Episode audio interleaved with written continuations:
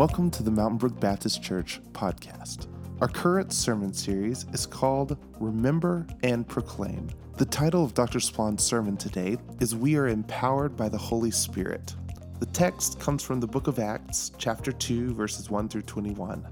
The theme is that Acts 2 recounts the day of Pentecost when God poured out his Holy Spirit on Jesus' first disciples, and they are enabled to speak in languages that were not their own. We are dependent on the Spirit to be at work in us as we carry out our mission. I invite you to take your Bible and turn to Acts chapter 2. Acts chapter 2. We're currently in a sermon series that I'm calling Remember and Proclaim.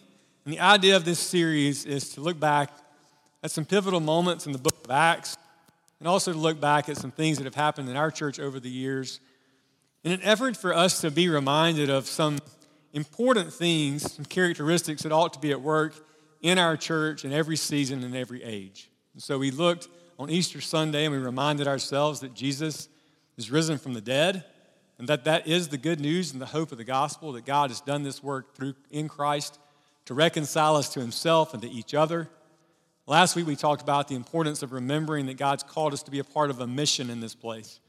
That we're not just a bunch of consumers showing up to get what we want or kind of being critical of everything if it's not exactly like we think it ought to be, but there's this bigger mission that God's given us to be equipped to serve his purposes in the world. And so this week, we're going to talk a little bit about how it is that we pursue that mission and the strength that God provides and not in our own strength.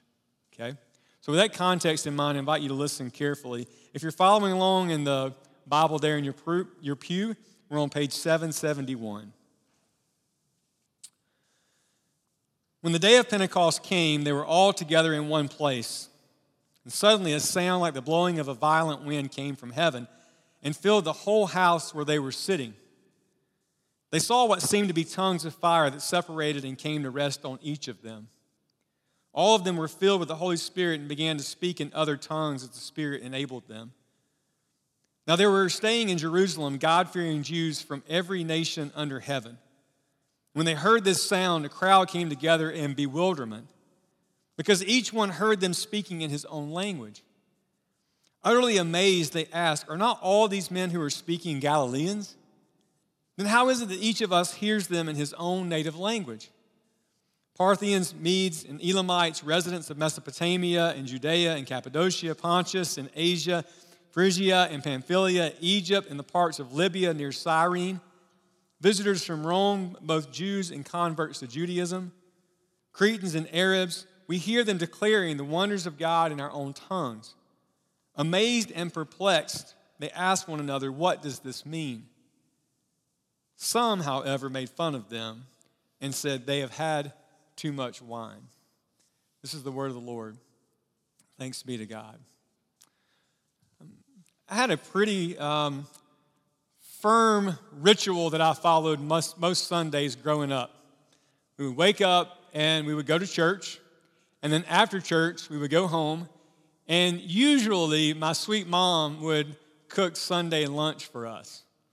My favorite, if I can even taste it now, would be fried chicken and macaroni and cheese and biscuits and gravy. You know, that kind of Sunday lunch. And then you should ask Mary about this. She gives me a hard time about this. Then all the women would stay in the kitchen and clean up, and all the men would go into the den and watch NASCAR. And Mary pointed out the inconsistencies in such an approach, and that, and that the ladies didn't really enjoy their time in the kitchen, and that perhaps the men could come in and help out from time to time. But we would sit there, and NASCAR is a wonderful thing to watch when your stomach is full on a Sunday afternoon. Largely because it's just, it's, it's multiple, multiple rounds around the track. And if you've ever been to a NASCAR race, has anyone here been to a NASCAR race? God bless each and every one of you. If you haven't, you should. Okay? It's quite an experience to go out to a NASCAR race and do some people watching. There's some wonderful tattoos at a NASCAR race. And but, but really when you're in there, it's super loud. And as they're racing 500 miles, Think about that for a second in one trip. It's easy to lose sight of who's winning, right? You're in the stands, and if there wasn't this little leaderboard on the infield, you would literally have no idea like who's in front, who's in back, as you're watching them go round and round and round the racetrack. But usually the end was worth waking up from your nap for because then strategy kind of comes into play here.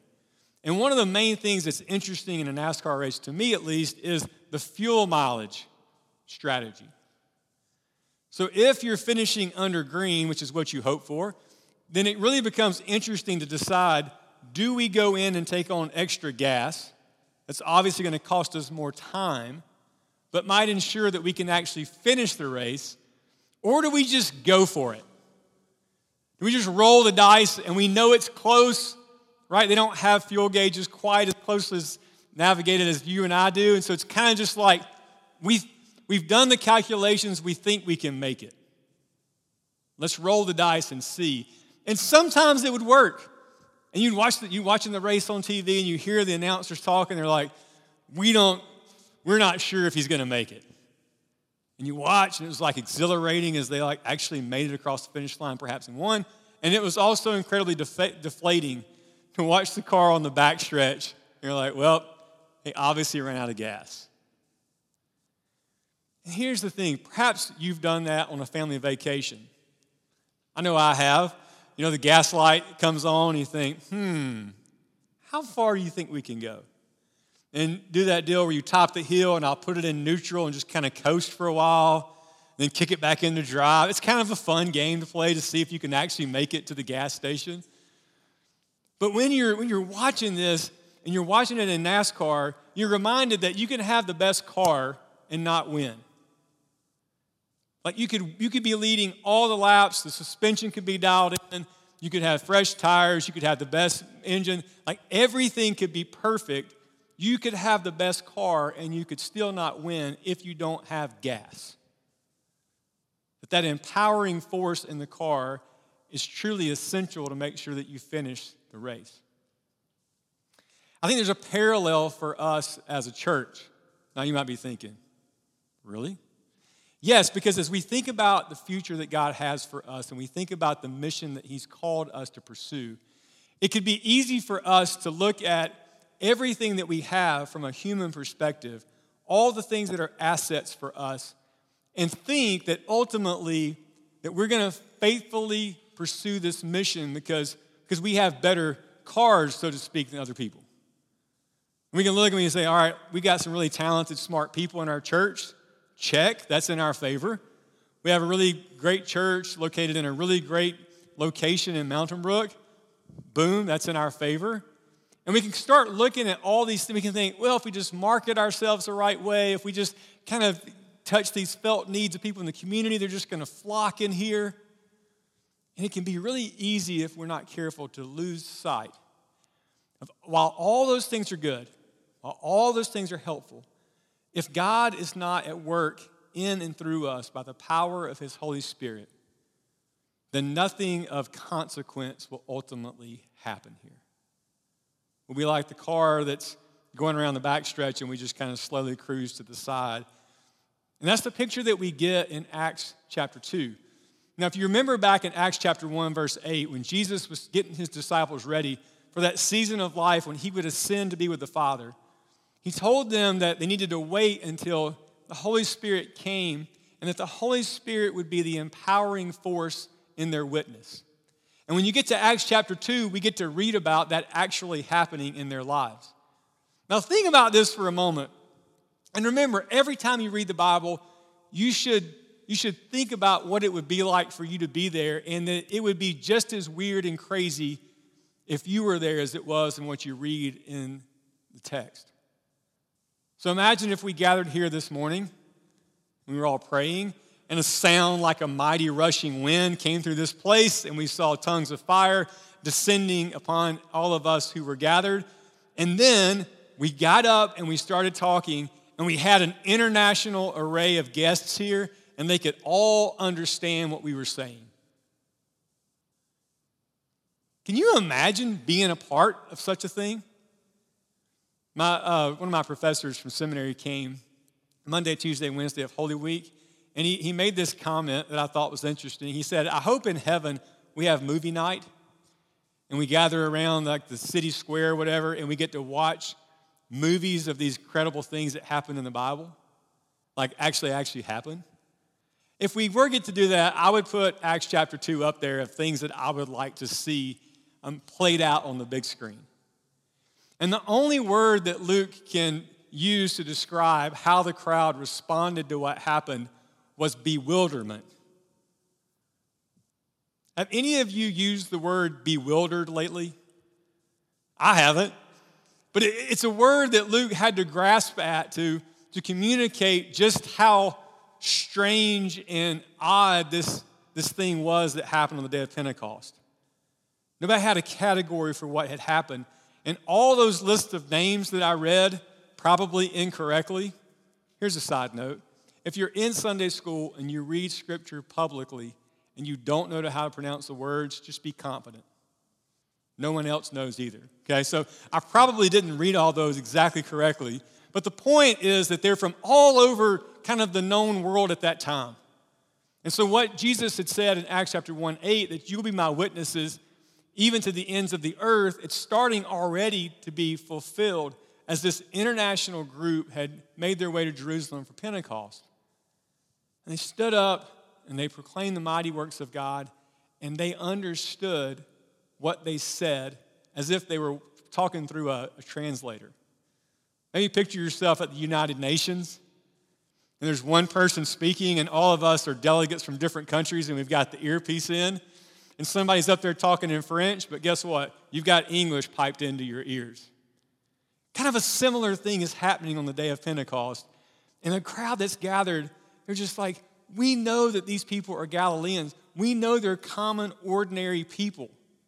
We know that they don't speak all these languages, but in some way that God's at work here, we can hear what they're saying as if they're speaking in our own language. And I think it's important for us as we look at the birth of the church in the book of Acts to remember that, that you and I need the empowering presence of the Holy Spirit to faithfully accomplish the mission that God's put before us, just like the original disciples did.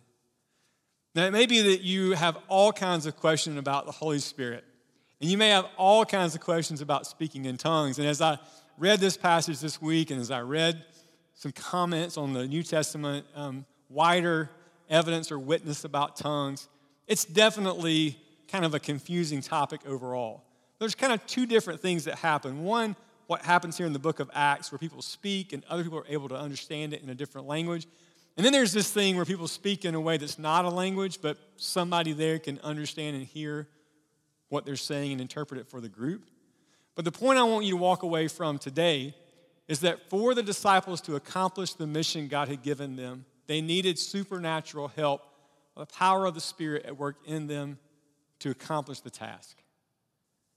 And you and I may not have to speak in front of a multilingual group of people and proclaim the gospel, but it's just as necessary for us as we move out and we try to proclaim the gospel in our community and neighborhood, as we try to live into the Christian life that God's called us to live, to be dependent upon God's supernatural power at work in us. And it's more than just a human enterprise that you and I are engaging in in our own strength and abilities.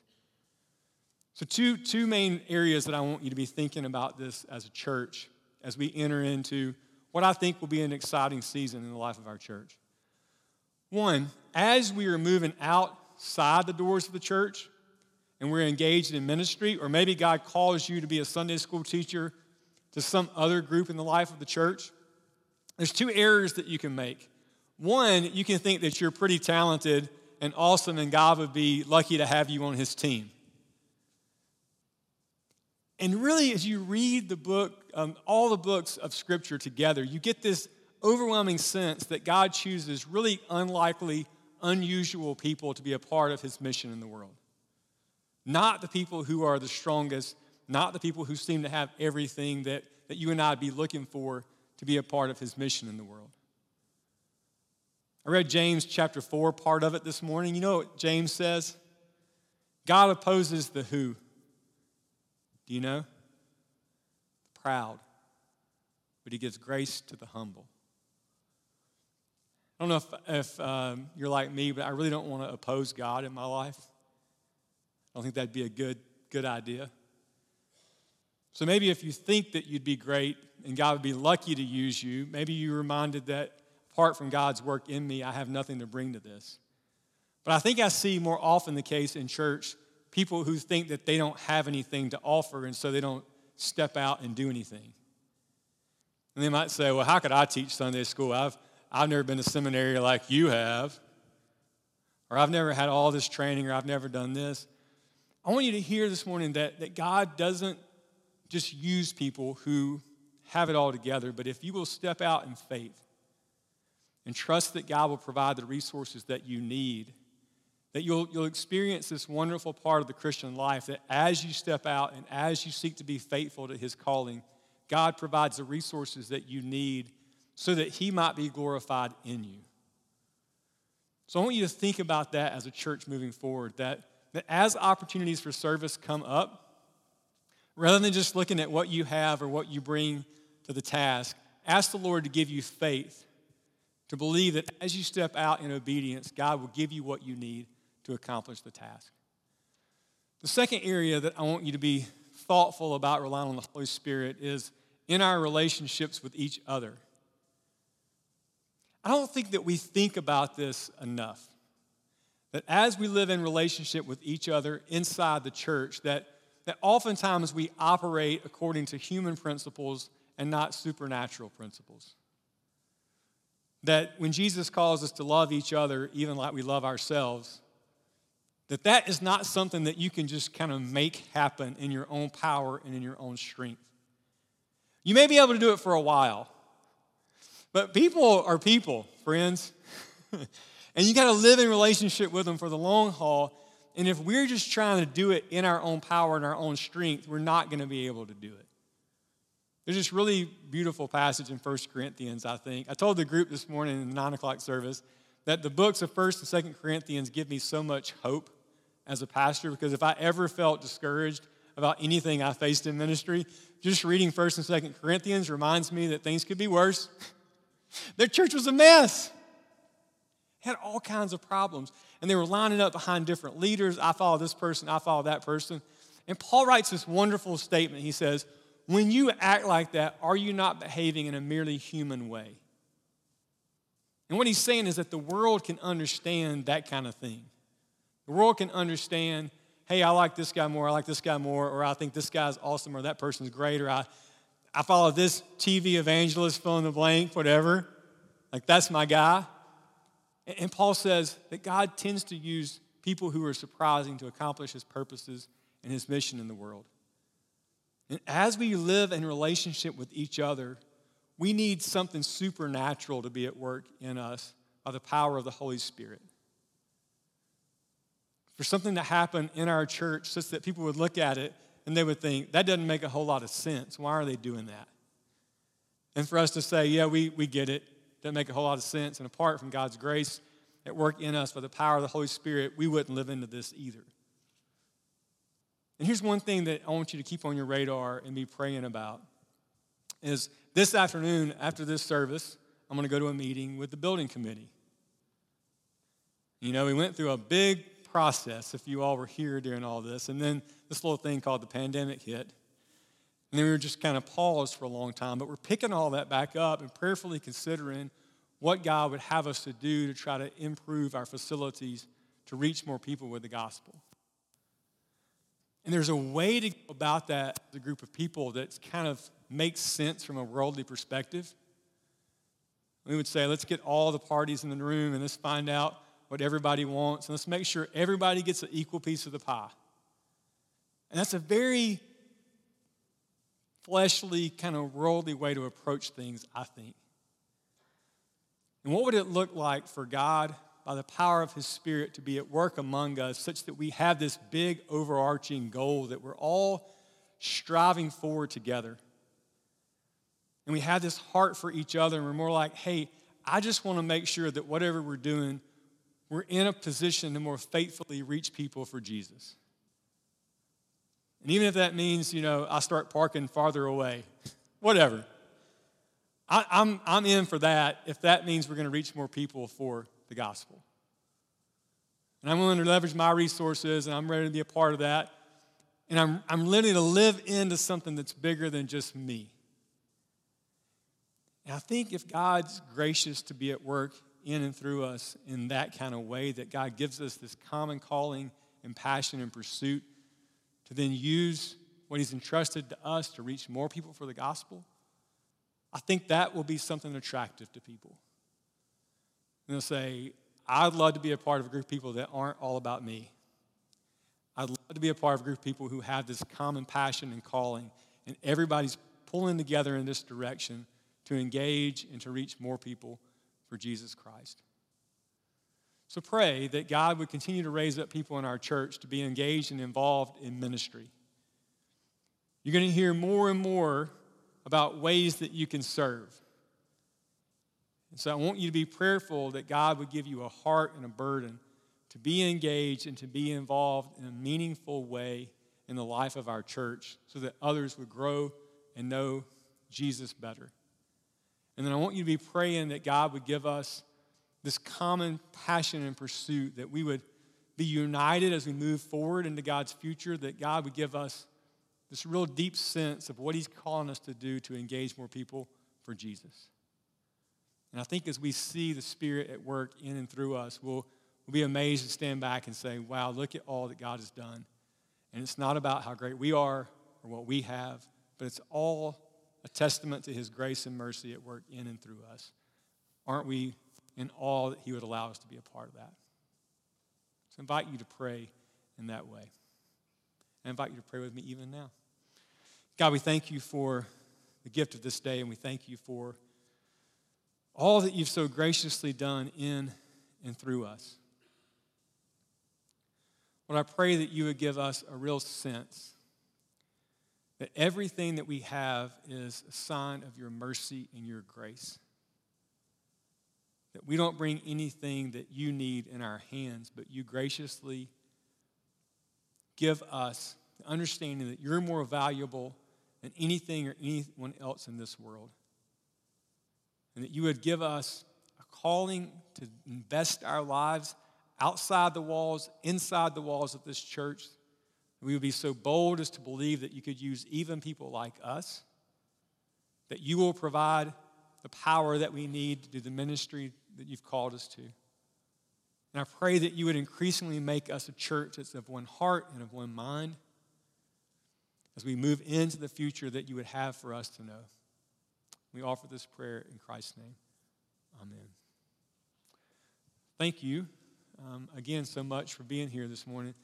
Evans, thanks for being faithful um, to follow Christ's example and to be baptized. I know that it's, it's every time that happens, it's a reminder to me that I've been called to live under the lordship of Christ and renew that commitment in my life. And I hope that was for you as well.